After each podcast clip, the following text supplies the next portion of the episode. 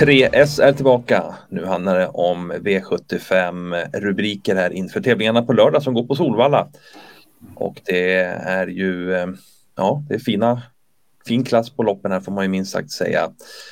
Och med mig att gå igenom de här rubrikerna har jag Fredrik Lindman. Hur är läget med dig Fredrik?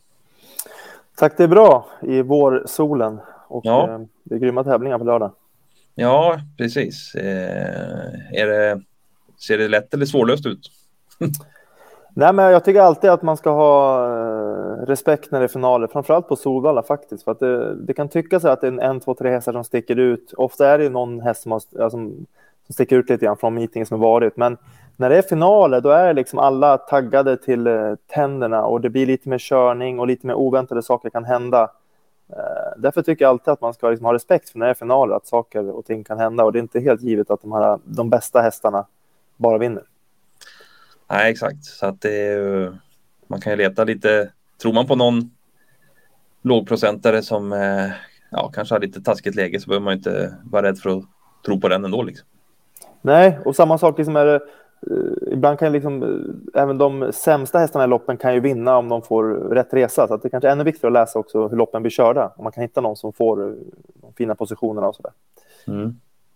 Ja, men det är härligt. Ja, nej, men då um tycker jag väl att vi är redo att gå igenom rubrikerna så att vi drar väl igång då med den första som vi brukar ha och det är ju spiken.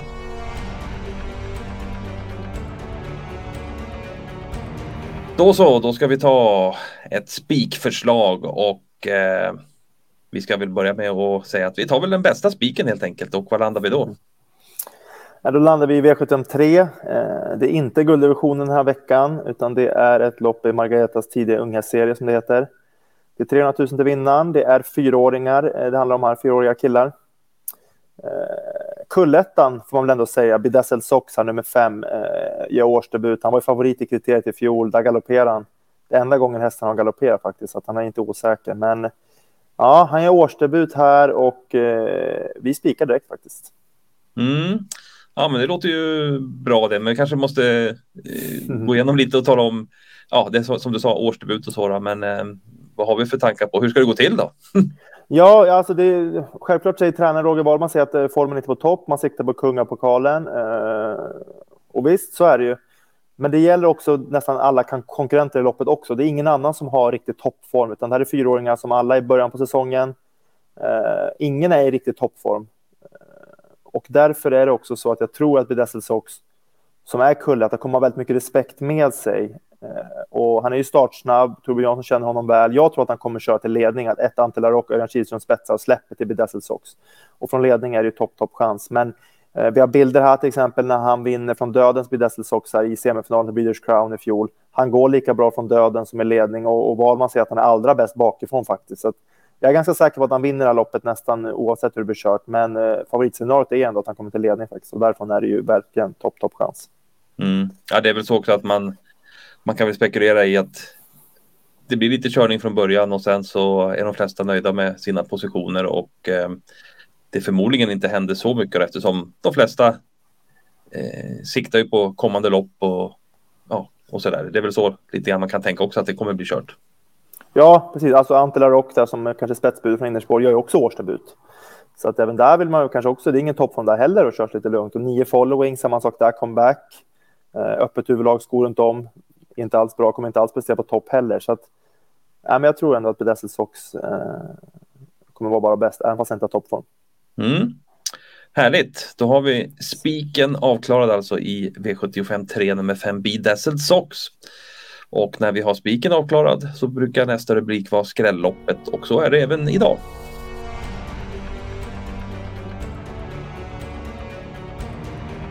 Då är vi tillbaka i gamla vanor tänkte jag säga. Mm. Skrälloppet. Ja, det blir faktiskt diamantstoet. Det är ofta det är så i, i att det, det, loppet hamnar just under rubriken skrällopp, eller hur?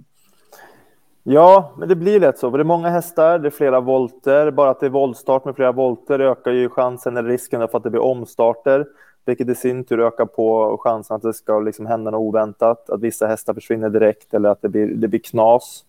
Eh, att det är många hästar, blir stora fält också påverkar ju skrällrisken eftersom du lätt med en liten dålig start så kan du få hamna väldigt, väldigt långt bak i kön. Du kan ju få åtta, åttonde, nionde utvändigt eller någonting sånt, vilket man inte får i ett, i ett litet fält.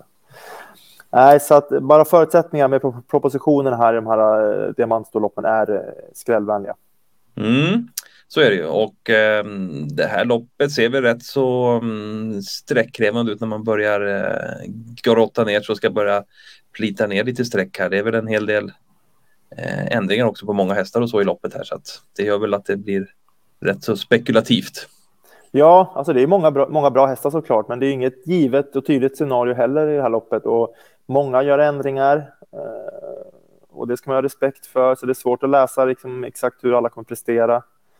Eh, ja, så att svårläst och både hur loppet blir kört och hur hästarna ska prestera gör att man vill gärna ha med många hästar här. Mm. Och vi ska väl eh, också lyfta fram en eh, riktig stänkare, om vi säger så, en eh, lågprocent i det här loppet. Ja, självklart, för det är de man faktiskt vill ha med här. Jag tänker mig att nummer tre, Nox, eh, Eh, har en väldigt intressant uppgift. Hästen är väldigt stabil i voltstart och otroligt startsnabb. Nu vet jag att de här hästarna invändigt också är snabba. Eh, men Nox är, är, eh, väldigt stabil och tål att köras på sådär och, och lätt placerad. Och nu blir barfota runt om för första gången, vilket också är väldigt intressant. Vi har bilder här från senaste starten då um, man ser att de sitter fast lite grann in i det sista. Får fritt kort före mål, går invändigt där och skjuter till bra. Jag tror inte alls att hon var tom den gången.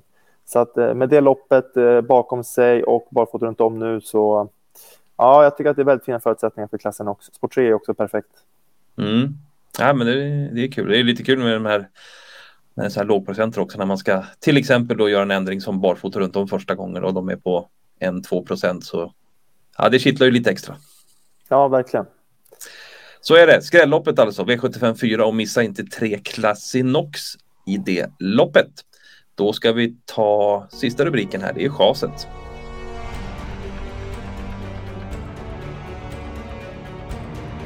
Ja, då är det dags att chasa en häst som har blivit eh, lite för hårt betrodd i våra ögon den här veckan på V75. Och ehm, ja, Fredrik, du får ta oss igenom då vilken häst det är.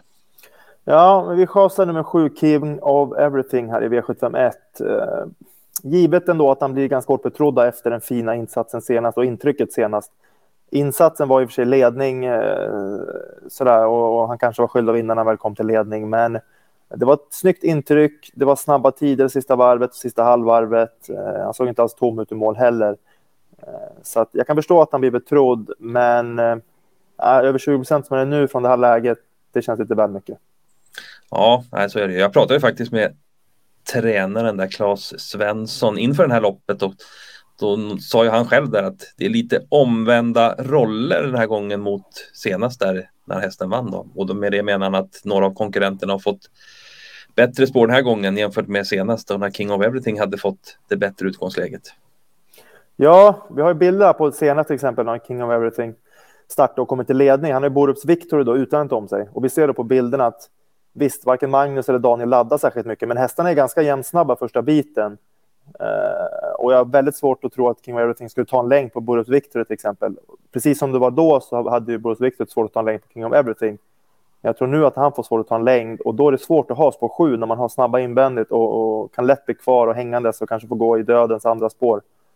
Uh, och med tanke på det så är han uh, överspelad. Hade han haft läge att komma till ledning igen, absolut, då hade jag köpt 20-25 procent. Men nu blir det väldigt mycket svårare. Mm. Så är det. Lite väl hårt betrodd alltså på, uh, i lördag här, nummer 7, King of Everything där i V75 1.